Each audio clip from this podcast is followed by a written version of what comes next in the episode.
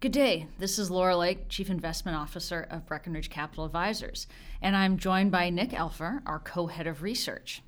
Today, we're going to discuss our investment outlook for the corporate bond market, and we'll take a brief look back at 2019 and then discuss valuations, fundamentals, and technicals as we kick off 2020. So, looking back over the fourth quarter and even all of 2019, it was clearly a strong period for investment grade corporate bonds. By the close of the quarter, the yield differential between the Bloomberg Barclays investment grade corporate index and duration matched US Treasuries had narrowed by over 20 basis points to an average spread of 93 basis points. And looking at all of 2019, the yield differential narrowed by an impressive 60 basis points. Right, and coupled with a, a big move in Treasury yields lower, the IG corporate market generated its highest total return since 2009 at 14.5% per Barclays. And as you noted, at 93 basis points over, the IG corporate index spread is now back to February 2018 levels, and it's approaching its cycle tights reached in January of that year. The stars really aligned for investment grade corporates in 2019. Thinking back, we had three Fed rate cuts, which really put a floor under risk assets.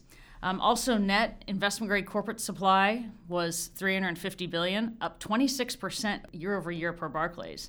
And bond fund flows were robust. We continued to see foreigners buy U.S. corporate bonds.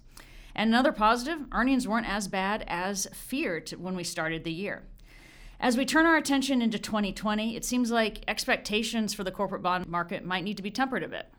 That's right. Uh, we don't expect a repeat of the type of performance the IG market experienced in 2019.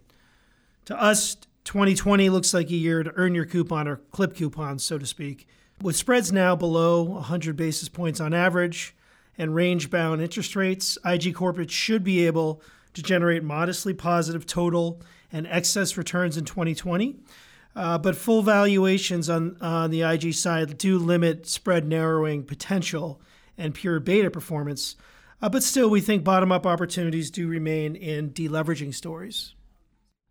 And we really think that risk assets, including investment grade corporates, should continue to be supported by really accommodative central bank policies this year.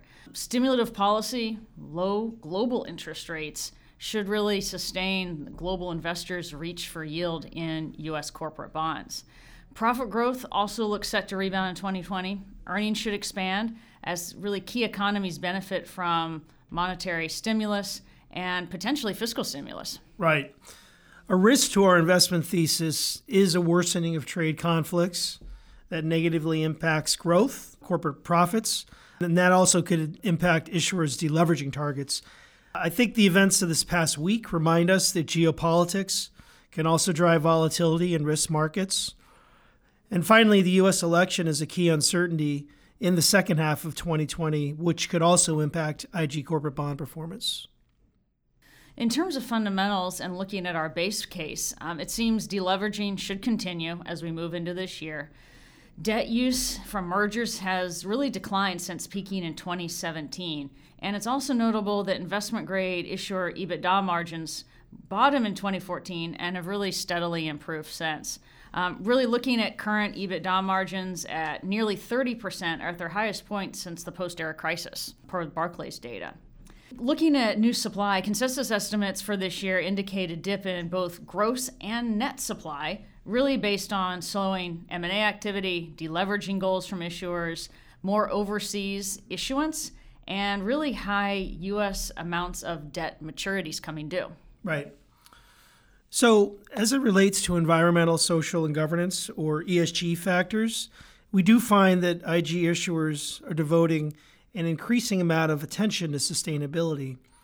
Through our engagement discussions with corporate issuers, we are seeing steady improvements in ESG disclosures and in issuers' ability to articulate cohesive sustainability strategies.